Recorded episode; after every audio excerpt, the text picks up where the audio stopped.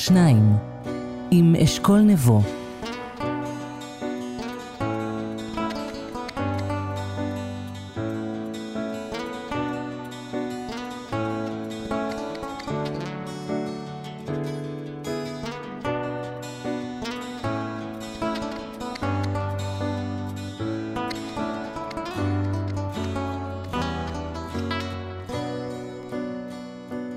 שבת שלום. בכיתה י"א התבקשנו לכתוב חיבור שכותרתו מחשבות לקראת הגיוס הצבאי. בבית ספר שחלק מתלמידיו הם חניכי פנימייה צבאית, הציפייה לטקסט פטריוטי הייתה ברורה.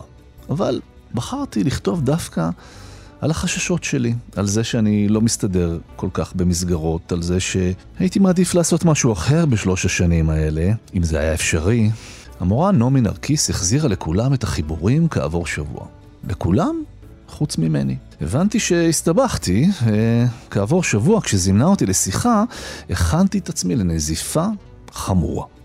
במקום זאת, היא דיברה איתי באמפתיה על החששות שלי, מסתבר שהייתי היחיד שכתב על חששות, ובסוף הוסיפה משפט אחד. וחוץ מזה, אתה צריך לכתוב.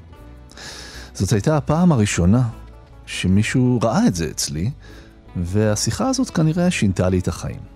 שניים של היום עוסקת בנושא הבוער על סדר היום, חינוך. נמרוד אלוני, פרופסור לחינוך שנזרק בעצמו מבית ספר בגיל 17, ינסה לתת מענה לשאלה מה לא בסדר במערכת החינוך שלנו ואיך אפשר לתקן. פרופסור סמי שלום שטרית, משורר ואיש חינוך, יספר על המורה לציור ששינתה את חייו ויסביר למה לדעתו בשיטת החינוך של היום אנחנו מגדלים תלמידים לא להכיר את מי ששונה מהם ולפחד מהם. בואו נצא לדרך.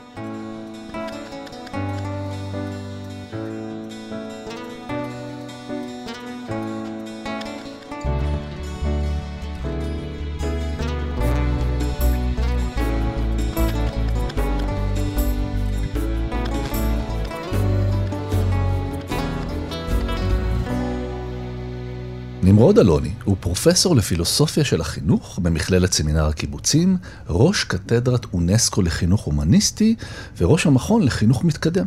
מפתיע אם כן, ואולי לא מפתיע, לגלות שבסוף כיתה י"א הוא נזרק מבית הספר. שלום נמרוד. שלום שלום, אמת גם איתה. למה זרקו אותך מבית הספר?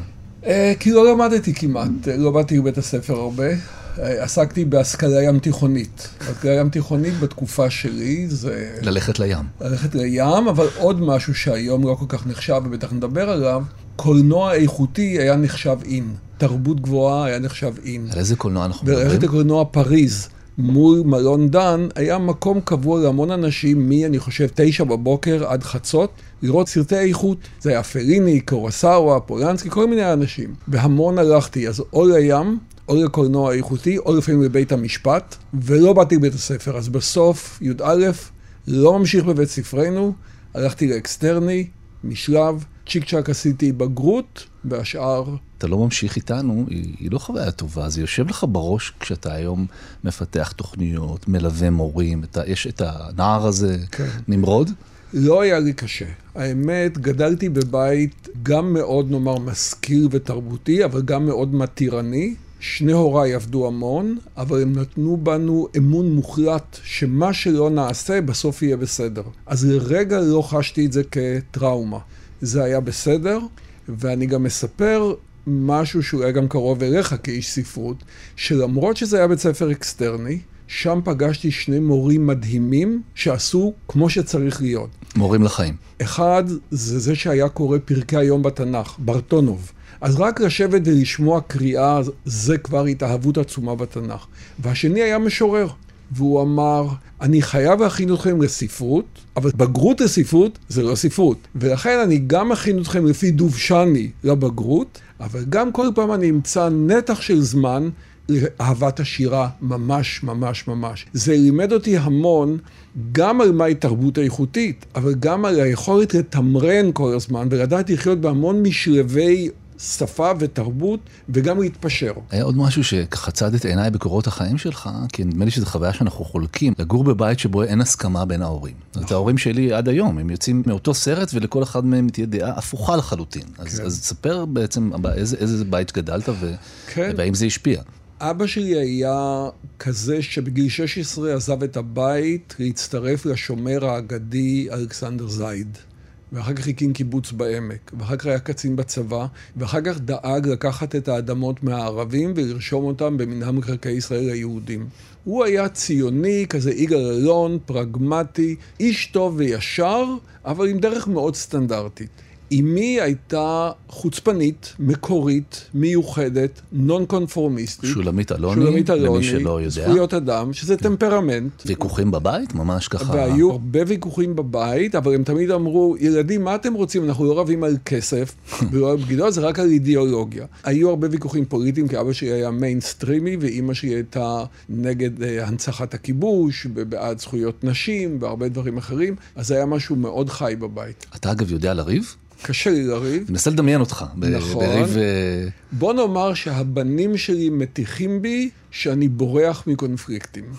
וזה לא תמיד לטובה. זה כישרון מצד אחד, אבל זה גם פספוס, כי צריך לדעת לפעמים להתעמת ישירות. קשה לי עם לריב ממש. אנחנו נפגשים בשבוע שבו יש קונפליקט במערכת החינוך. אני מסתכל מהצד, זאת אומרת, אני ניזון מהתקשורת, ויכול להיות שאני ניזון לא נכון, אבל לכאורה שני הצדדים צודקים. זאת אומרת, יש לנו מורים שרוצים תוספות אה, שכר, בצדק, שכר המורים חייב לעלות, אם אנחנו רוצים למשוך אנשים אה, אה, איכותיים להוראה. משרד האוצר אומר, אתם רוצים תוספות השכר, תעבדו יותר קשה, פחות חופשים, make sense, זאת אומרת, זה נשמע הגיוני לגמרי, במיוחד כהורה שימי החופש שלו אינם מקבילים לימי החופש של מערכת החינוך. אז אם שני הצדדים צודקים, איך אתה מסתכל על זה, אבל באמת ברמה המעשית, זאת אומרת, מי צודק פה? מאוד מאוד מעשית, עבדתי קרוב, אני חושב, עם עשרה שרי חינוך. יש שר, שרת חינוך אחת שממש לא עבדתי איתו, קראו לו שולמית אלוני. כשהיא הייתה, ברחתי מהארץ ועשיתי בשנת שבתון בקנדה, כדי שלא יגידו ולא יהיה כלום. אבל עם האחרים, כולל עם אנשי ימין, ממש כמו גדעון סער, הייתי יושב קרוב, והוא סייע המון גם בהגנה על ילדי העובדים הזרים וכולי. גם שרת החינוך הנוכחית, אנחנו קרובים מהימים שהיא הייתה סטודנטית, ועשתה עבודה על חינוך לשלום. וגם אצלה ישבתי לא מזמן. התשובה היא אחרת, הצדק הוא לא בדיוק כאן ולא כאן. ישראל מפשלת בגדול עשרות שנים בחינוך. מי שמחזיק אותה זה בעיקר המערכת הפוליטית ולא אנשי החינוך ואנשי הרוח. המהפכה שעשו בפינלנד, שכולנו סוגדים לה, היא להחליט שהחינוך הוא מנוע הצמיחה של החברה. הם החליטו שהם משקיעים במורים, הולכים ישר לתואר שני כבעלי פרופסיה, כמו פסיכולוג, המשכורת מצוינת, האוטונומיה של בית הספר ושל כל מורה היא עצומה, היום הם יכולים לבחור אחד מכל עשרה, כמו סיירת מטכ"ל. כי החינוך בסופו של דבר קם ונופל על איכות המורים. אין הרבה מורים טובים, ולא יהיו מורים טובים, עד שמדינת ישראל לא תשקיע במורים. עכשיו, אני עבדתי קרוב עם אנשים שחשבתי שיכולים לשנות את הכל. דוב לאוטמן וחבורתו. הייתי בקבוצה שהקימה את תנועת הכל חינוך, שיש שם גם אנשי אקדמיה, גם אנשי כספים. ומה הכל, עוצר את זה? זאת וזה אומרת, לא אם- הצליח. אם, אם כולם יודעים מה צריך לעשות, מה, מה עוצר את זה? הפוליטיקאים לא דואגים באמת לציבור. הם היו צריכים לעשות, להקים מועצה עצמאית לחינוך. שמי שבונה תוכנית עשור, כמו בכלכלה, מי שבונה תוכנית עשור זה אנשי אקדמיה ושטח בכירים. עכשיו, גם ארגוני המורים, הם לא חפים מאשמה.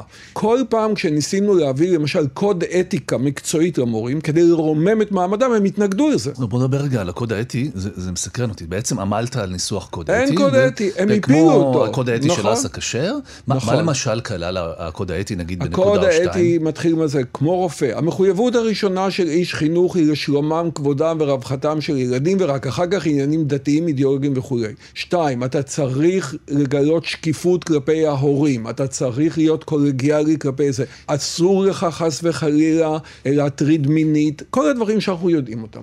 רק מה, או בעברית צחה, אממה, מה שקרה. גם שרת החינוך באותה תקופה, לימור לבנת, התנגדה לזה, כי היא חשבה שזה יותר מדי הומניסטי, ולא מספיק, איך היה, וירושלים, לא מספיק ציונות, מה שנקרא. עוד יותר מביש, יושב ראש הסתדרות המורים באותה תקופה, בן שבת, שהיה אמור להוביל את זה, נתפס ונשפט וגורש על מקרה של שוחד או העתקה של עבודה. אז הוא בכ... התקשה, ל... התקשה ל... ליישם, לתמוך בקוד האתי. בדיוק. אז לישראל עדיין אין קוד אתיקה. כדי שנזכה למורים טובים, חייבים לשפר את המשכורת, חייבים לשפר את ההכשרה, חייבים שאנשים איכותיים יגיעו למקצוע הזה ויישארו בו. היום 50 אחוז עוזבים תוך שלוש שנים. כי גם קשה אפשר. לעמוד היום בכיתה, בוא נדבר על זה רגע. זאת אומרת, זה, זה קשה, מוות. קשה עכשיו, לעמוד מול תלמידים. נכון. היום, עם הקשב, עם ההורים שמתערבים. נכון. קשה להיות מורה, מעבר לענייני השכר, קשה. ישראלים בכלליות חסרי תרבות. מה זאת אומרת חסרי תרבות? זה כמעט אני ואפסי עוד. כל הורה וכל ילד אומר, זכותי, מגיע לי, אני רוצה. אין כמעט תרבות של ריסון עצמי, של איפוק. עכשיו, יכול להיות שעם 50 ילדים סינים בתרבות דיקטטורית זה עובד. עם 40 או 39 ילדים, כוחניים, רעשניים, בריוניים, שום מורה ומורה לא מצליח ב-45 דקות להכניס אולי רבע שעה של איכות. חזון, או התמונה שאתה מתאר פה היא תמונה לא קלה, ואתה מכשיר מורים, אתה מלווה אותם עד שהם נכנסים לכיתה, אז, אתה, אז מה אתה אומר להם לקראת ה... קודם כל, שני דברים אני אומר. א', לך לחינוך אם הנשמה שלך בוערת לחינוך. זאת אומרת, אם אין לך את הפשן הזה, את הלהט הזה. ב', אתה צריך גם לאהוב ילדות וגם לאהוב תרבות. אתה צריך להיות אדם שמרגיש שיש לו מה לתת. יותר גרוע מדלות הארנק זה דלות הנפש. אתה צריך שיהיה לך משהו לתת. ג', תעלה לבריקדות. זאת אומרת, המהפכה צריכה לבוא מלמטה. וזה מה שקורה. הרבה מנהלים ומנהלות ומורים ומורות נהדרים, פשוט בבית הספר יוצרים מתכונות אלטרנטיביות. למשל, אתה בטח גם שמעת על זה, חינוך יער. חינוך טבע, חינוך מבוסס מקום, זה כמו אש בשדה קוצים. כל אחד רוצה את זה, למה? כי זה משהו שמאפשר למורה להיות בן אדם ולילד להיות בן אדם. אתה בעצם מעודד את, אה, את המורים שאתה חונך להיות אה, מרדנים. ברור לא שמרדנים. להיות אה, צייתני מרדנים תרבותיים, לא מרדנים ברברים, מרדנים כן. תרבותיים. זאת אומרת, לבוא עם נימוקים קונסטרוקטיביים ולהציע אלטרנטיבה. כולם הפול... אוהבים את זה אגב, זאת אומרת, יש גם סטודנטים שלא מקובל עליהם, ואומרים, נמרוד הוא יותר מדי הומניסט, הוא לא מחובר. תראה, יש... הרבה מאוד מאלה שבאים להוראה הם מאוד uh, קונפורמיסטים, הם מאמינים. תראה, היום עם משבר הקורונה, אי אפשר לנתק אותו ממשברים גלובליים אחרים. משבר האקלים. אתה אומר להם, הלו חבר'ה, איך זה נוצר? הרי אם יש לך מחויבות כרופא או כפסיכולוג או כמורה אתית לחייהם הטובים של הילדים, איך אתה מאפשר לטייקונים הגדולים להמשיך להרוס את כדור הארץ ולנכדים שלך לא יהיה עולם? משבר הבריאות, אתה חושב שאפשר לסמוך על חברות התרופות? הרווחים שלהם זה ההפסדים שלנו. ועוד ועוד, להתחיל להכניס עכשיו, מי הם האנשים שבאים בדרך כלל? הם אנשים שגדלו בתרבות קונפורמית. הם לא מעלים על הדעת, הם כן. לא מעלים על הדעת שהשב"כ יכול להיות זה שירמה וישים על איציק מרדכי תיק בגלל שהוא רוצה לחפות... קו 300. כן. הם לא מאמינים שהפוליטיקאים הם כל כך מושחתים. כמו שקשה להם להבין שאזרח פלסטיני הוא אדם בדיוק כמותם. זה קשה, זה נורא קשה. אז ו... אתה נתקל בהתנגדויות? המון. זאת אומרת, זה חיכוך העבודה מול אה, התלמידים, או שזה כן, בנופת צופים? זה בכל האוניברסיטאות והמכללות. הם קוראים לזה, רבים מהם, לא כולם, רבים מהם קוראים לזה, אתם כולכם שמאלנים.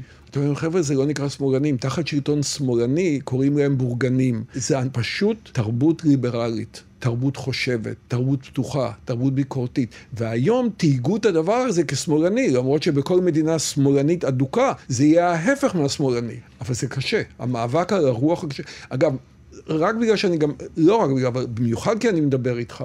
כולם צריכים לדעת, עכשיו עשינו 60 בחינות בפילוסופיה של החינוך, ומצאנו שרמת הכתיבה והביטוי של הסטודנטים עכשיו נמוכה משמעותית ממה שהיה בשנה שעברה. ואתה אומר, מדוע? א', לא קוראים הרבה, וב', מי שהיום חי במרחב של המדיה, לא שומע את התוכנית שלך דווקא, אלא מהם התוכניות הכי פופולריות, שבן אדם או מתנגח זה בזה, או שפת טוקבקים, או ביטים, או משהו אחר. אין שום אורך נשימה ומחשבה. מחשבה לכתוב פסקה מלאה. רק להסביר מה זאת פסקה כיחידת מחשבה ומשמעות, סיפור שלם. מה אתה חושב על, בהקשר הזה על הרפורמה של אה, הפחתת בחינות או ביטול בחינות במדעי כן. הרוח? מה, איך אתה מסתכל על זה? אז תראה, גייסו אותי וישבתי בוועדה, וגם שרת החינוך ישבה שם בחלק מהמפגשים. ובתור אופטימיסט חסר תקנה, ובתור אחד שגורש מבית ספר, ובתור אחד שמאמין בלמידה חווייתית, משמעותית וטובה, אני תומך בזה, וזה מצוין. אבל רק בתנאי מסוים. מסוים. לא יכול להיות שיבטלו את הבגרויות רק במקצועות ההומניסטיים. כי אנשים, זה כמו שאתה אומר, סדר העדיפויות ניכר בתקציב, כך במובן זה מה שנחשב, זה מה שבבגרות. כן. ולכן אי אפשר לנתק, התפיסה צריכה להיות מערכתית. הגישה היא נכונה.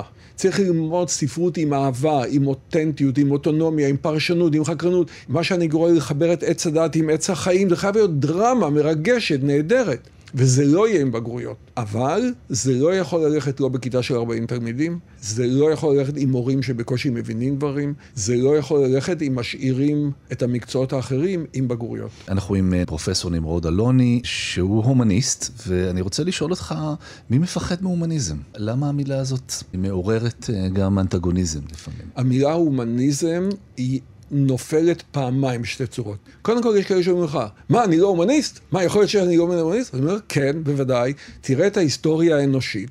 אה, זה לא רק שבמאה ה-20 האנושות רצחה מכל מיני סיבות אנטי-הומניסטיות למעלה מ-100 מיליון. כל ההיסטוריה האנושית שמה תמיד או דת, או אידיאולוגיה, או גזע, או עדה, מעל האנושיות שמשותפת לנו. ורק נפנה את מבטנו לאוקראינה ונראה נכון. את זה קורה שוב. הומניסט זה אדם שמחליט שבין אם אתה דתי ובין אם אתה חילוני, בין אם אתה ימני ובין אם שמאלני, כבוד האדם ושלום בני אדם זה הערך העליון מעל כל דבר אחר. אין הרבה כאלה, אין הרבה אנשים כאלה, הם יכולים להיות בכל מקום, אין הרבה אנשים כאלה, כי יש, היום נניח נדבר על ישראל, יש ציבור שלם שהדבר הכי יקר לו, הוא יגיד לך את זה מתוך שינה, ארץ ישראל, תורת ישראל, עם ישראל, ארץ ישראל, תורת, זה מין אנשים שאוהבים את עצמם באהבה, כל היום מלטפים את עצמם כמה שהם נהדרים. כאלה יכולים להיות נוצרים, או כאלה יכולים להיות מוסלמים, או כאלה יכולים להיות אנשי שמאל וימין. לא יכול להיות בן אדם עם אנושיות מפותחת שלא רואה את האדם שמולו כאנוש כמותו. אין כזה דבר. וגם לא מבקר את עצמו. זאת אומרת, גם זה שלא מבקר את עצמו, בדיוק. ולכן המון אנשים זה מפחד, כי רוב האנשים הם כיתתיים, הם שבטיים, הם חמולתיים. בוא נאמר ככה, אם בפסיכולוגיה אנחנו אומרים שדרגת פיגור או דרגת ילדותיות זה אגוצנטריות, ואחר כך אולי אתנוצנטרית, ואחר כך אתה מגלה אדם בתור אדם, זה מה שקורה. זה דרגות. התפתחות אנושיות. פשוט אנשים לא מפותחים. אדם מפותח זה אדם שמצליח לחרוג לאט לאט מהאגוצנטריות ומהאתנוצנטריות עד שהוא. עכשיו לדעתי, והראיתי לך גם מסמך, היום העולם הולך למקום אחר לגמרי. יש מהפכה במאה ה-21 שבו ההומניזם חטף שתי מכות ונהיה יותר צנוע. אחת זה המכה של רב תרבותיות, mm-hmm. לטובה, והשנייה זה המכה של קיימות סביבתית ושינוי אקלים. ההומניזם היה קצת גאוותני מדי. הוא חשב שהכל אפשר. אנחנו אדוני כדור הארץ, וגם כל העמים הלא אירופאים נחותים. נגמר הסיפור הזה. היום אתה צריך להיות הומניסט צנוע, ולכן היום מדברים על תפיסה יותר אקו-צנטרית, שלהגיד, בוא נדבר בשפה של בובר, כמו שיש יחסי אני-אתה, ואני רואה בך לא רק אינסטרומנט, אלא אחלה בן אדם כמוני, גם ההתייחסות לעץ, לאבן ולאריה, כן. אני אגיד את זה לך בשפה ככה ממותגת, לאפשר לאחרים להיות במיטבם על פי טבעם. זה היום בתפיסה אקו-צנטרית, ללמוד לחיות עם אחרים ולא על חשבון אחרים.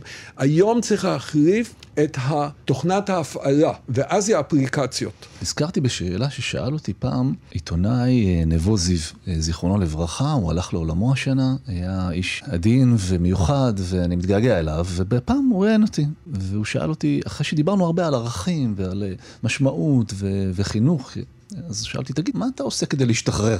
זאת אומרת, יש משהו גם בלשאת על הכתפיים את כל הערכים האלה, ולעמוד ולדבר על הומניזם, ולהיות בן אדם טוב, אז מה אתה עושה כדי להשתחרר? קודם כל, אני הולך להגיד מילה מוזרה, שלפעמים קרה שמירי רגב צודקת. זאת אומרת, יש משהו במושג של קפוצי תחת שהוא צודק. אנשים כמוני, שכל היום הראש שלהם מחפש החמרה בסטנדרטים גבוהים של הומניזם ואיכות. קשה לחיות ככה. קשה לחיות ככה, ואתה גם שוכח איך להיות אותנטי במובן המשוחרר, החופשי, השמח, כי לפעמים צריך גם קלות ראש, לפעמים צריך גם צחוקים. מה, וכש... מה אתה עושה? פעם שאלה אותי סטודנטית, אז מה, תראה, התחלתי לראות סרטים רציניים, התחלתי לבחור דברים, שאני גם מפסיק להיפגש עם חברות אחרי המספרה כדי לצחוק איתם, אמרתי, חס וחלילה, אותי בסוף צנונית יבשה כמוני. זאת אומרת, אני ער לזה. קראתי מספיק ואני יודע מספיק, וגם חבר שהסטודנט שלי אמר לי, נמרוד, אי אפשר כל היום חשיבה ביקורתית. זה הורג את הבן אדם. אני חושב שהם צודקים. זה העניין של המינונים. אני עושה המון ספורט, רצתי חמישה מרתונים בחיים שלי. שזה סוג של חוויה גם כן, גם עם דיסציפלינה, אבל גם מאוד משחררת. אני לא רץ על מסילה, אני רץ בטבע, ואני רואה שועלים, ואני רואה תנים, ואני רואה את הים, ואני נכנס למים, ואני רואה סרטי ג'יימס בונד או, או דברים כאלה, לא משנה, אני עושה, משתדל גם, אבל בגדול, הלוואי והייתי יכול להיות קצת יותר קל ראש. אני אקשה עליך, ואני אשאל, יש איזה חטא שאתה כן מרשה לעצמך? זאת אומרת, בתוך סולם הערכים הזה, אה, אנחנו לא יכולים להיות נאמנים. זה אידיאל שכדאי לשאוף אליו, כן. אבל אי אפשר באמת לעמוד בו. אז יש איזה חטא שאתה מרשה לעצמך? אני לא... אני אשאל את זה אחרת, יש נגיד בסוף השנה, נגיד לקראת יום כיפור, אתה מוצא את עצמך מבקש סליחה ממישהו כי חטאת לו, למרות שאתה רוצה להיות בן אדם טוב? תראה, שאלת בזה שתי שאלות. אה, תראה, בטוח שאני חוטא לפעמים כלפי אחרים, והרבה פעמים מי שמוכיח אותי על זה זה או נאמר הבנים שלי, הגדולים כבר, או לפעמים חבר שאומר לי, נניח, לא ראית את הדברים נכון ואני מתנצל, אבל אין, אין לי קושי להגיד, פספסתי או טעיתי, אין, אין, לי, אין לי עם זה קושי. דברים אחרים של בילויים, אלה לא חטאים. אשתי ואני, אנחנו מתים על גרידה. אז כשרוצים סתם להתפלל, הולכים לסיציליאנית לאכול חצי קילו גרידה. בסבבה, בכיף. אבל ביום-יום אני מנסה לשמור על נפש בריאה בגוף בריא ולחיות כן, נכון. כן. אבל בלי פנאטיות, אין לי, אין לי לא את הבגדים הנכונים.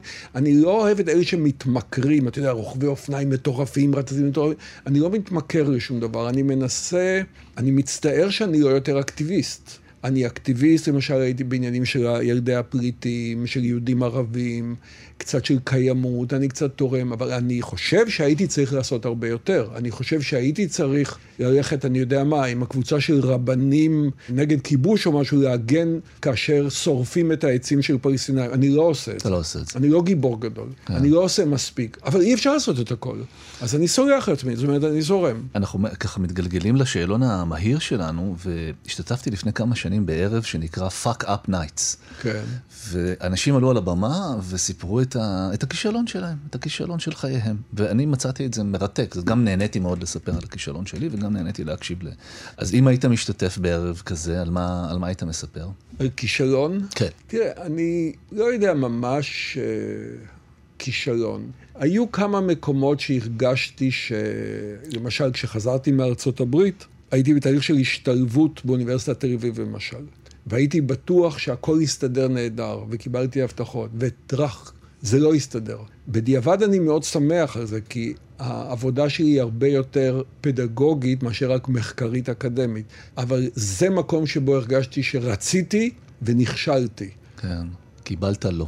קיבלתי לא. לקבל לא זה גם... קורה לפעמים שמקבלים... חשוב. שמקבלים לא, כן. איזו עצה קיבלת מאימא שלך, שולמית אלוני? היא אמרה לי הרבה פעמים, בן, אל תעבוד יותר מדי, כי אתה בסוף תשנא אנשים. היא חוותה את זה. בוא נאמר ככה, אני מגיל צעיר, אתה בטח יודע, אחרים הראו את זה בטלוויזיה בכאן לא מזמן, שב-1980 או 79 הייתי ממובילי תנועת קמפוס באוניברסיטה.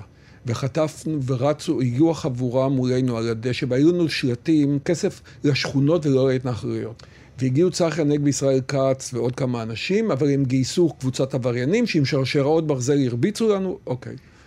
ואז היה לי ברור שאני לפוליטיקה לא הולך. שהאור שלי עדין מדי, אני לא יכול לחיות בדברים, והרבה מהדברים שראיתי אצל אמי, בחרתי להיות. ההפך. כן.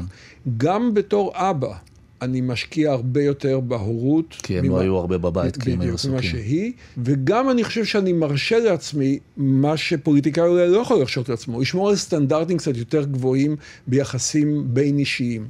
אבל אימא שלי קלטה את זה, והיא ראתה אותי לפעמים הולך לשלוש עבודות ונוסע את כל הארץ.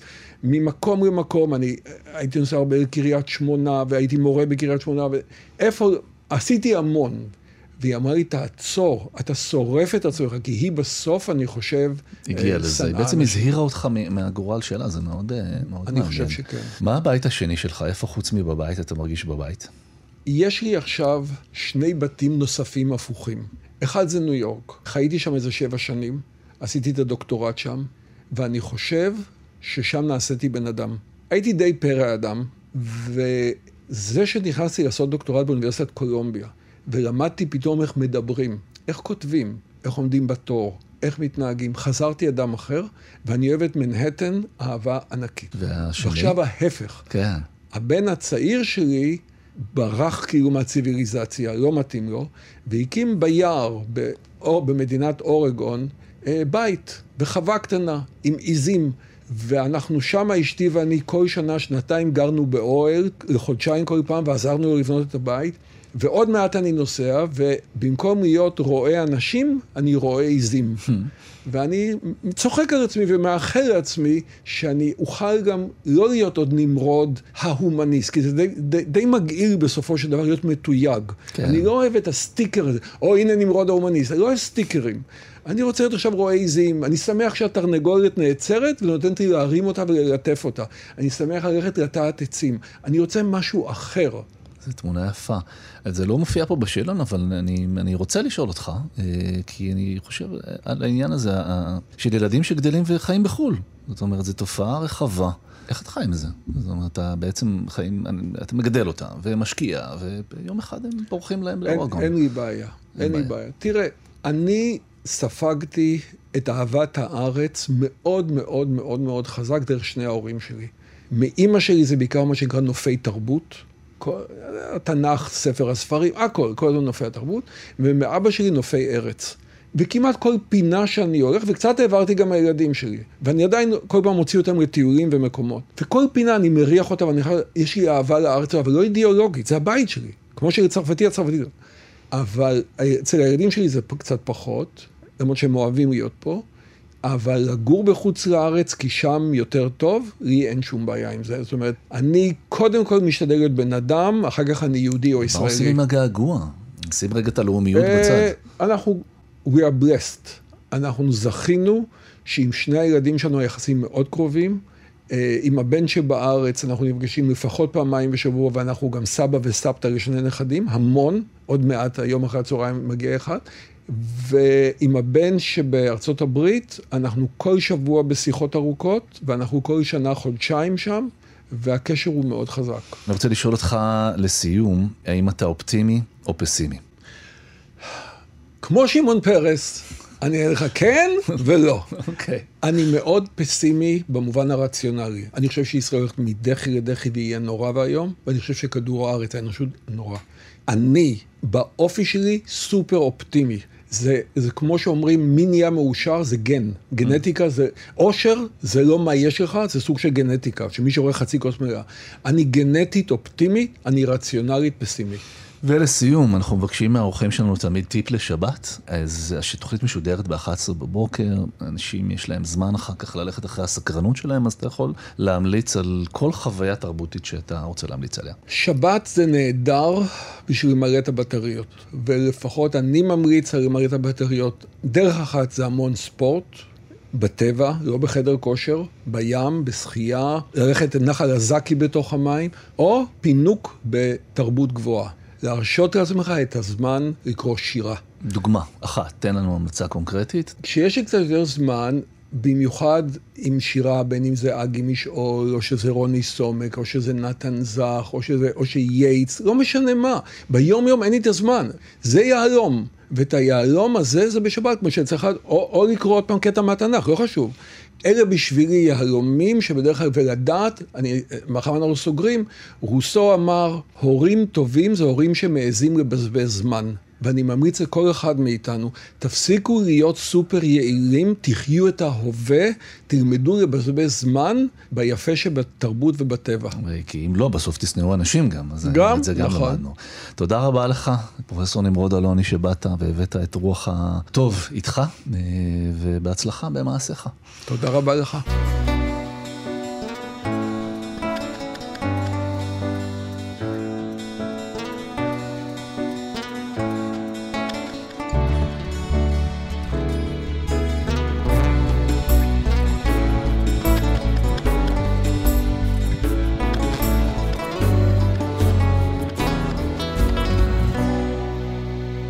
פרופסור סמי שלום שטרית הוא משורר פוליטי, פעיל חברתי ואיש רוח, ראש בית הספר לאומנויות הקול והמסך במכללת ספיר ויו"ר פסטיבל קולנוע דרום. שלום סמי. שלום נב. אני, יש לי מנהג כזה לדמיין את מרואייניי כילדים. זאת אומרת, לנסות לפני שאנחנו נכנסים לעולם המבוגר, לדמיין אותם כילדים. אז אנחנו באשדוד בילדות, ומסביב יש חולות, כן. אה, בילדות המוקדמת אני עוד במרוקו, בפאתי הסהרה, אבל אני לא זוכר כלום. איזה גיל בעצם הגעת? קצת אחרי גיל שלוש. כי אומרים שעד גיל שלוש הרבה דברים אה, נקבעים, אבל כן, הילדות היא באשדוד, אשדוד שעוד קטנה, אבל היא כבר עיר, כשהגענו אליה, עם נמל ועם כל... אה, שתי שכונות שהילדות שלנו עברה ממש בתוך טיולים בדיונות ו- ו- וכל מה שיש, כל מה שגילינו בתוכם. אה, כולל אה, שרידים של אה, יישוב איזדוד, שזה היה מרתק. אני שקדם. כן, כן, הייתי עושה טיולים מאורגנים כאלה לילדים בקיץ, לא, לא היה כלום, לא הרי בשכונה. מה היה בטיול? מה מה היית מספר הולכים? הולכים, פתאום מגיעים, ורואים שרידים של מבנים, עוד לא ניקו שם את הכל, ובוסתנים יפים, ופירות, וזה פשוט היה מדהים. בתור ילד לא היה לי מושג, בחיים לא שמעתי את המילה פלסטינים. ו- והייתי ממציא סיפורים על הפלישתים כמובן, ומה שהם השאירו לנו. מצחיק. אבל כן, הייתי מספר סיפורים מוקדם מאוד, זהו, היית ילד... בעיקר אה, כזבים. היית ילד בדאי? כן, אה, אוהב לספר סיפורים, להמציא בעל פה בהתחלה, וזה היה מוזר, כי ראיתי ילדים מקשיבים, אבל לפני שכתבתי איזושהי מילה, אתה זוכר סיפור שהמצאת? ממש ככה שקר ילדות... אה, אני חושב שזה הסיפור הכי בולט. פה היו הפלישתים, רואים שרידים של מבנים ו- וכל מיני דברים ש... כן, מי היה פה? מי, מה, איפה האנשים האלה? לא הלכנו לשאול את ההורים, כי מה הם יודעים באמת. וסיפרתי, כן, על המלחמה והניצחון. כבר גלשתי, אה, כמובן, אה, לשמשון ול... זאת אומרת, חיברת את שמשון למלחמת השחרור. כן, מה שמצחיק היה קולנוע באשדוד, שהקימה משפחה שהגיעה מקזבלנקה, שגם שם היה להם קולנוע, והם קראו לו דגון. אז התחיל לעשות לי ככה סדר, אמרתי, אולי אני לא כזה בדי. יש אנשים שמכירים בהיסטוריה הזו. בסוף שרפו להם אותו, בגלל השם. את הקולנוע? כן. באמת? דגון! שרפו לקרוא- בגלל השם? לקרוא לקולנוע על שם אל פלישתי. יודעים מי שרף? תשמע, זה, זה סיפור מעולה. דבר שהופתעתי לגלות כשקראתי על, על ילדותך, זה שבכלל התחלת בתור צייר, היית מצייר. כן.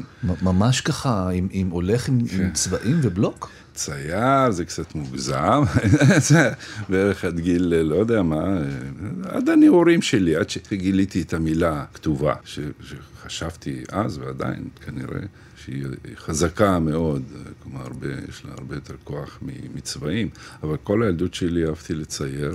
ציירתי בלי לדעת שום כלום, פשוט אה, ככה, גם בצבעים, גם ברחוב, גם על המדרכות, גם בגיר, גם כל מה שהיה. ואז התחילו שיעורי ציור בבית הספר, וכמעט כל השאר, בוא נגיד, לא כל כך עניין אותי. ואבא שלי איש ספר, נהוראי שטרית, הוא גם כתב אה, כמה ספרים, אבל לא אז, אבל הוא אהב לקרוא, והוא גם אה, עשה לי מנוי לדבר לילדים, הארץ שלנו. אז הייתי מחביא את זה כזה, לא, כי גם בשכונה הייתי צריך להיות יותר קשוח. אבל הייתה מורה אחת לציור, שאהבה מה שאני עושה, וגם התחילה לחשוף אותי, ונתנה לי ספר עם ציורים קלאסיים כמובן, כאלה עם נייר פרגמנט על התמונה, מי שזוכר את הספרים האלה. כן, וואי, זה כן. פלשבק לילדות, אני זוכר את הספרים האלה. והייתי כן. יושב וקורא ומעתיק ומתפעל ומשתגע. העתקתי את המונליזה עשרים פעם רק לראות איך אפשר להגיע לכזה יופי מטורף. ו- וכמה שלא מעתיקים אתה לא, נכון? לא מצליחים לתפוס זה- בדיוק את החיוך. בתור ילד בטוח שלא. זה פשוט ההתפעלות הזו גרמה לי לנסות להעתיק, אני חושב שזה האינסטינקט הראשון אה, של השראה. ויום אחד הוא הביא אותי לקדמת בית הספר, והיה קיר לבנים, הלבנים הלבנות האלה, כמו אדומות אבל לבנות, מגיר, 20 מטר, זה שלוש מטר גובה, ממש קיר ענק, יפה, נקי. היא אמרה, טוב, תצייר פה ציור קיר. וואו. על הווי השכונה. גרפיטי. זה. אני ברחתי. מה- זה? ואז היא לאט לאט נתנה לי בריסטול, אמרה, תתחיל בקטן, כל מיני סצנות, פה ילדים משחקים, פה אופניים, פה גברת עם סלים, פה... לא חשוב, קיצורו של עניין שהיה שם בסוף ציור ענק. היה ו- בסוף ציור קיר. כן, ו- וילדים השתתפו כולם, וסימנתי להם איפה לצבוע, באדום, בירוק, בצהוב. וואו. תקשיב, אני פתחתי את התוכנית היום בלספר על המורה, על נעמי נרקיס, על המורה שהייתה הראשונה שראתה ש- ש- שאני אדם כותב. כן. אז אנחנו פה מכניסים גם את המורה לציור לתוך כן, כי, העניין. כי זה- אומרים שצריך מורה אחד או שניים. בחיים, שיאמינו במשהו. זה עושה המון. אני כמורה אחר כך, כמובן, זה שיעור לחיים. אתה היית תלמיד טוב בבית ספר? הייתי תלמיד אפילו מצטיין בהתחלה, הקפיצו אותי אפילו כיתה, גם באנו משכונה ותיקה באשדוד לשכונה חדשה, כי היו דירות יותר גדולות. ההורים לא בדקו, זה לא... היום אני... אה, נסענו לארה"ב, אז אנחנו קודם חיפשנו בתי ספר, ואז סימנו רדיוס, ואז חיפשנו מקום מגורים. זה לא היה מצב, לא היה כזה פינוק, ומצאנו את עצמנו בשכונה, כמובן, שהיא מין מחנה פליטים, מגיעים כל יום, עולים, עולים, עולים, עולים. המנופים והעולים מתחרים זה בזה, להדביק את הקצב. והשתעממתי בכיתה ב'. בכיתה ב', אה, פשוט אמרתי, דיברתי, מזל שדיברתי. שאני מכיר את הכל, יודע את הכל, וזה ספרים של כיתה א', ומה פתאום אני פה. ועשיתי טעות כמובן, כי הקפיצו אותי לכיתה ג', ושם אמרו, מי זה עכשיו שבא לפה? ומשם הדברים הסתבכו. אני חושב שהתחלתי איזה תהליך של הפגרה עצמית כדי להשתלב. אין לי שום ספק שזה מה שעשיתי, כי פתאום ילד כזה נורא מצטיין וזה, והכל פתאום אה, ילד שיש לו תדמית של איזה גאון כזה, וכותב צ'פחות. אז uh, הייתי צריך להשתלב. אתה לא יכול להיות כזה, שיודע הכל. אבל גם הייתי ילד חולמני, אז הכל... Uh, הייתי ילד בוהה. בקיצור, הציור הזה היה מקסים ביותר, והמורה נתנה לי מכחול, צבע שחור, אמר, תחתום פה. Hmm. יש לי צמרמורת של... זה שלך. תגיד, בבית עודדו אותך לכיוון האומנותי? יש, יש אימא שחוזרת בהרבה מהשירים שלך, זה, כן. וגם עשית עליה סרט, אה, אז, כן. אז היא הייתה שם כן. לתמוך, או דווקא להגיד זה, לעזוב זה, אותך מהשטויות האלה? לא, לא בילדות, אבל אי אפשר לגדול במשפחה כזו מרוקאית. בלי כל האומנות מסביב. זה כמו משפחה אפריקאית קלאסית, זה כל הזמן שרים, כל הזמן נגנים. כל אישה שתיתן לה אה, טרה ביד, והיא מיד תתחיל לשיר איזה שיר, שהוא כמובן שירת נשים, היא בעל פה. תמיד שרו, תמיד רקדו, ותמיד, לא הריקודים של החפלות, זה ריקודים שלנו, מאזור אחר במרוקו לגמרי. ותמיד uh, היו מין uh, התכנסויות, מין uh, הילולות, או איזה סעודות כאלה, ותמיד היו פייטנים. כל הזמן שרו. אני בשבילי בית כנסת מרוקאי עד היום, זה ללכת לקונצרט. אני לא הולך הרבה לצערי, אבל אני לא מפספס כשאני יכול בראש השנה, ביום כיפורים בטוח. מה, אתה כל היום, כל היום בבית כנסת. זה ממש קונצרט. זה גם חזנים מכל מיני, וכל אחד, והמנגינות האלה, הם פשוט, אני יוצא מעיניים, חוזר אחורה. כלומר, אתה זה... אתה מחבר את זה לזה שאתה בן אדם יוצר גם. כן, זה קשור כן, אצלך. כל הזמן, כל הזמן. אם שאלו אותי איך מתחיל אה, שיר, זה דווקא אצלי מתחיל איזה מין, אה, יש איזה שתי מילים, אבל שהן מתנגנות לי איכשהו במצלול, יכולות להסתובב לי בראש חודש ימים. זו דרך אחת שזה קורה לי, הרבה מהשירים שקרו לי. ו... זה מתחיל בשתי מילים שמתנגנות, יש, יש את הזמזום הזה כל הזמן. נותן למנגינה לקחת אותך כן, באיזשהו כן, אופן? מרוקאית, היא בבסיס. אני לא דובר כל יום מרוקאית, אבל אני נוסע על מרוקו, אני פותח את הפה. אבל יש את הזמזום הזה שם כל הזמן, וגם מדברים בפתגמים. לא יודע, אולי גם בתרבות היידיש היא נכחדה, אבל, אבל לא, אי אפשר לומר משפט שלם. אימא שלי וגם אבא שלי, הם לא יספרו משהו עד היום בלי לדחוף פתגם, ואז אם אתה לא מבין כילד, אז מספרים את הסיפור. יש איזה פתגם שהוא הפתגם? זאת אומרת, תן לי, תן איזה, תן איזה דוגמה. תן אחד. איזה התקלה הייתי צריך... אה, אמרת שיש שתי מילים שמתנגנות לך, ואז מזה מתחיל שיר. המילים שמתנגנות, הן במרוקאית או בעברית? לא, הן בעברית, אך ורק. אבל יש את הזמזום הזה שם. כלומר, כל הפיוטי הזה. אני גם אהבתי להיכנס ככה, ילד כזה שנכנס למטבח. מה יש לך לחפש שם?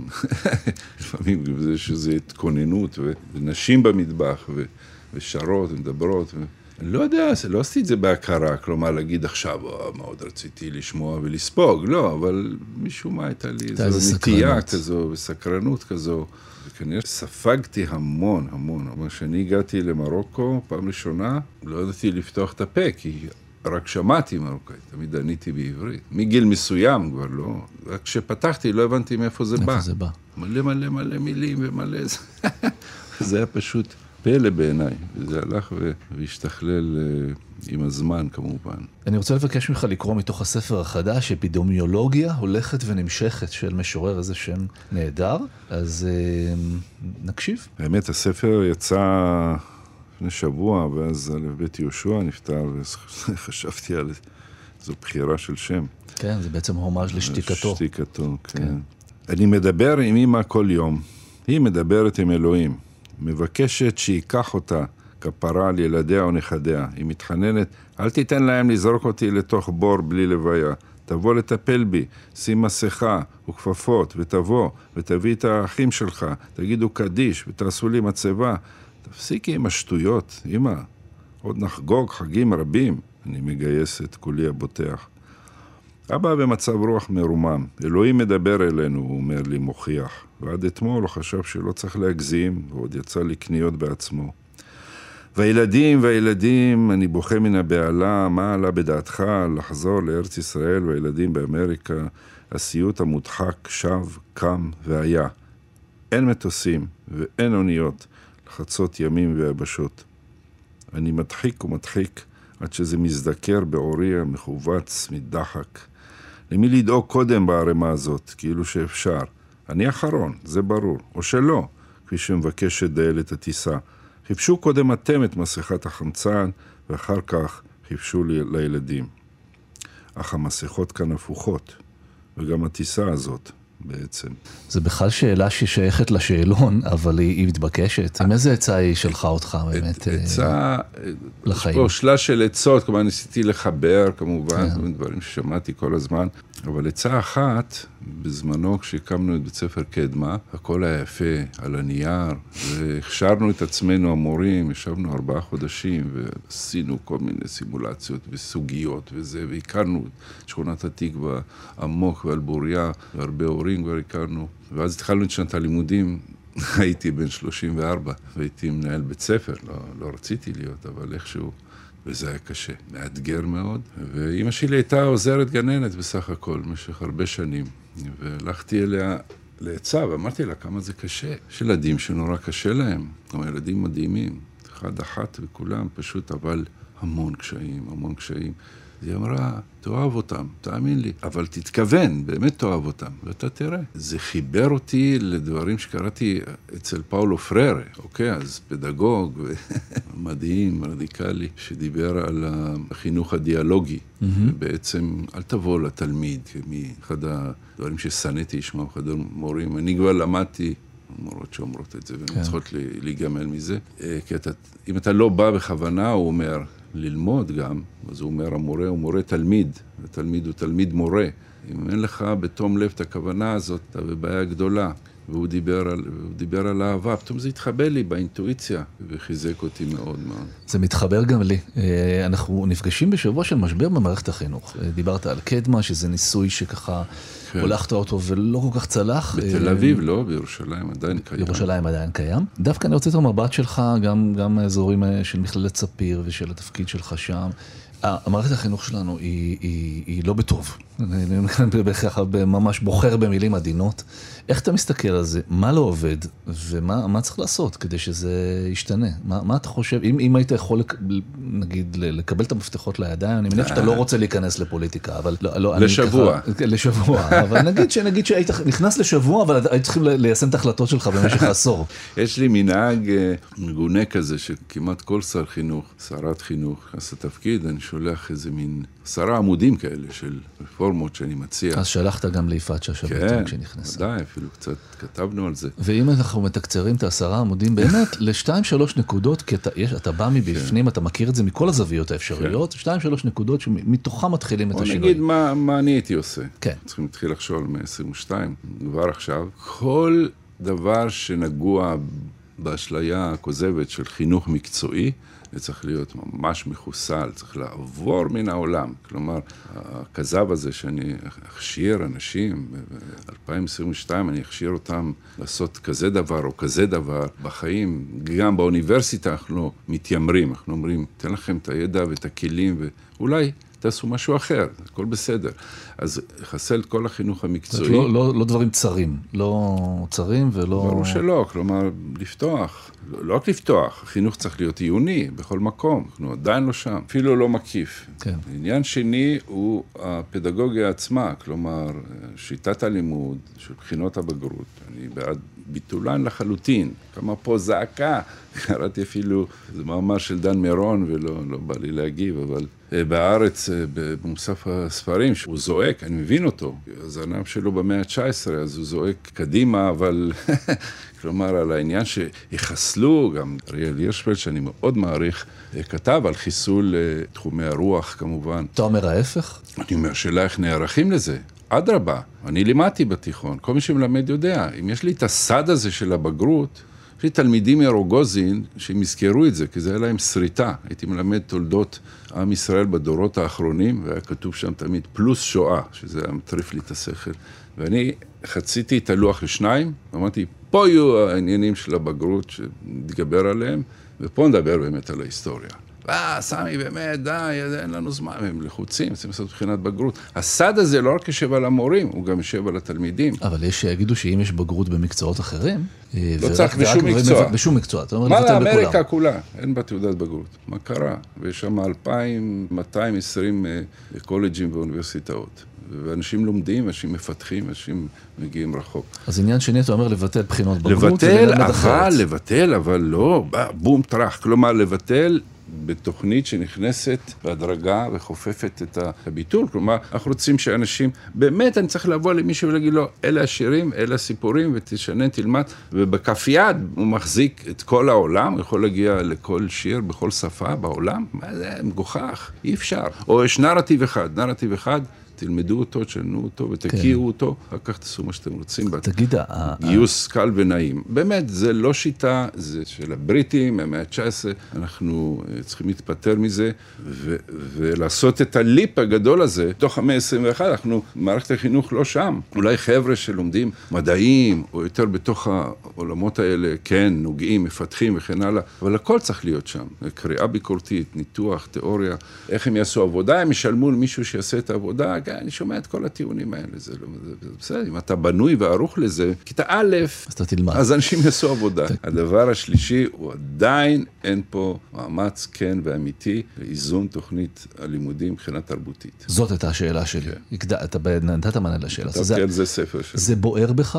השילוב התרבות המזרחית? לא, לא, אני לא אומר שילוב תרבות מזרחית. אתה אומר שוויוניות. אני אומר, איזון תרבותי, אנחנו יש פה קרוב לשני מיליון ערבים, פלסטינים, אני לא יודע שום דבר עליהם מתוך הלימודים. יש פה איזה מיליון וחצי חרדים, אני, לא אני, התלמיד, שונא אותם כי הוא לא יודע כלום, הוא שומע בטלוויזיה, או לא יודע איפה שהם פרזיטים ואוכלי חינם ולא מתגייסים כי, כי הם פחדנים או אני לא יודע מה. פה כל כך הרבה אוכלוסיות שאני לא יודע עליהם כלום. אני לא יודע האמת, אני אומר לאנשים, אני לא יודע כלום על האשכנזים. אני יודע, כי אני אוהב ואני חוקר, אבל אני לא יודע כלום אם סיימתי י"ב, חוץ מאנטישמיות, שואה.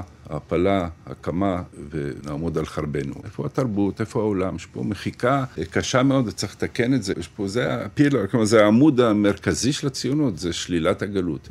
בקדושה הזו של שלילת הגלות, מוחקים את הכל. זה לא אומר תשלבו מזרחים, לא, זה שפה כזו מוזרה, שאני לא אוהב אותה בכלל. אני אומר לאזן, זה מה שניסו לעשות גם בקדמה. כלומר, לאזן, למה שילד יצא מי"ב, ילד מסוים של החינוך הכללי, ולא ראה דף גמרא בחיים שלו. דף גמרא, רבותיי, זה כאילו זה, אני לא אומר, תחזור בתשובה, אבל באמת, זה כאילו נכסה. אנחנו מאה שנה של הספרות החדשה, זה הכל. זה, והוא יוצא והוא לא יודע מה זה.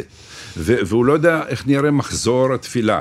לא כדי שהוא יתפלל, הוא לא יודע איך הוא בנוי, מאיפה הוא נוסד, מה זה תיאולוגיה, מה זה דת, מונותאיזם, כלומר, כמעט לא נכנסים, אלא אם למדו היסטוריה כללית, או לקחו קורס בפילוסופיה, שזה מתי מעט בתוך מערכת החינוך. צריך לאזן מהרבה הרבה בחינות, כלומר, אם תשב ועדה כזו, אני מאוד מכבד את ארז ביטון, כתבתי עליו, עשיתי עליו סרט אפילו, אבל הטילו עליו משימה שהיא לא הוגנת. כלומר, תמצא לנו ותלקט כל מיני, ותביא לנו רשימות של דברים שמתאימים למערכת החינוך מהעולם של התרבויות המזרחיות. זה לא פייר, זה לא, זה לא משימה וזה לא העניין. העניין זה לשבת פעם אחת ברצינות, כמה זמן שזה לא ייקח. ולדבר ולאזן מכל הבחינות. כי אנחנו מגדלים פה קהילות, קהילות נפרדות, נפרדות, ואפילו עוינות זו לזו. עכשיו לא מדבר על שמאל-ימין. זה היה כל כך מרתק, אנחנו לא נספיק הרבה מהשאלון המהיר. אז אני בכל זאת אשאל אותך שלוש שאלות מתוך השאלון המהיר. איך זה לחיות עם כליה אחת? הבנתי שתרמת כליה. בינתיים טוב מאוד, תודה לאלה שאומרים. לא, זה לא, זה לא פגע בשירה שלך וב... ומאז אה, פרסמתי עוד אה, שני ספרי שירה. אוקיי. אולי יש הרבה שירי אהבה עכשיו. ואני חי גם עם הכליה השנייה, כי אצל אחיו הוא מחזיק אותה טוב, היא מחזיקה אותו. יפה. מתי בפעם האחרונה בכית? לא מזמן, אבל לא אגיד למה.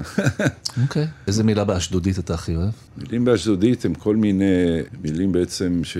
של מרוקאית שנכנסו לשפה אצלנו, אבל מילה שאני הכי אוהב זה באשל. באשל? מה זה? אומר? באשל אין בעברית, טפל, זה בעברית ללא טעם, אבל הבנוקשס אולי זה ב- באנגלית. אז אומרים על מישהו שהוא, מה, הבנוקשס, כלומר, מה אתה, מה אתה מנסה? זה באשל.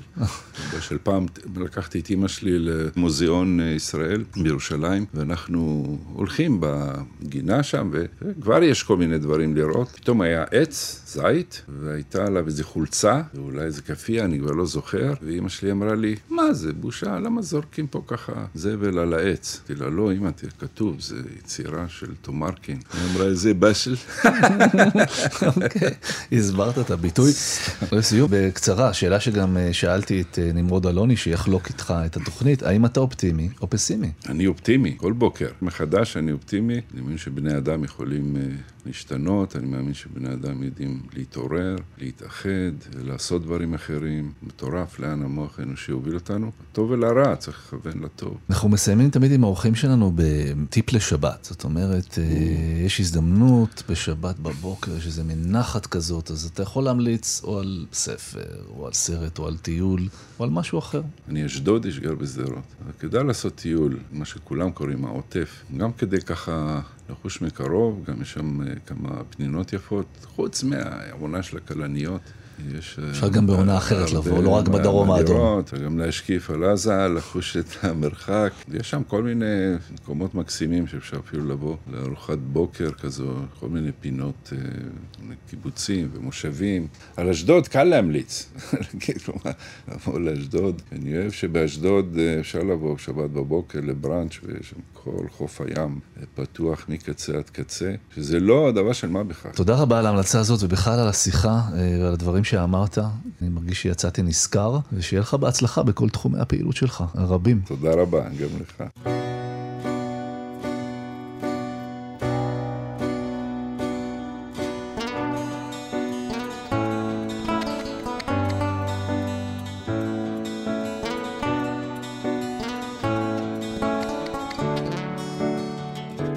אנחנו מתקרבים לסיומה של התוכנית. התבשרנו השבוע על בחירות חדשות שהתקיימו באוקטובר, ואנחנו כבר יודעים מה זה אומר, בחירות חדשות. קמפיינים אגרסיביים, הבטחות ריקות, קיטוב, פילוג, ובעיקר ניסיון בלתי פוסק לשכנע אותנו שמי שאחר מאיתנו הוא האויב. כמה נמאס מכל זה. הגיעו בחירות עד נפש. בכל מקרה, אנסה לשמור על התוכנית הזאת כאי שבו יש הקשבה וסובלנות, ובו מי שאחר ממך לא מאיים, אלא דווקא מסקרן. אתם מוזמנים לאי של שניים גם בשבת הבאה.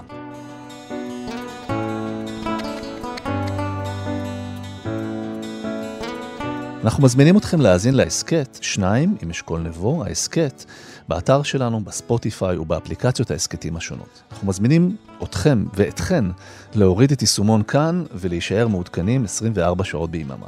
מוזמנים גם לפנות אלינו, לכתובת המייל של התוכנית אשכול שטרודל כאן.org.il.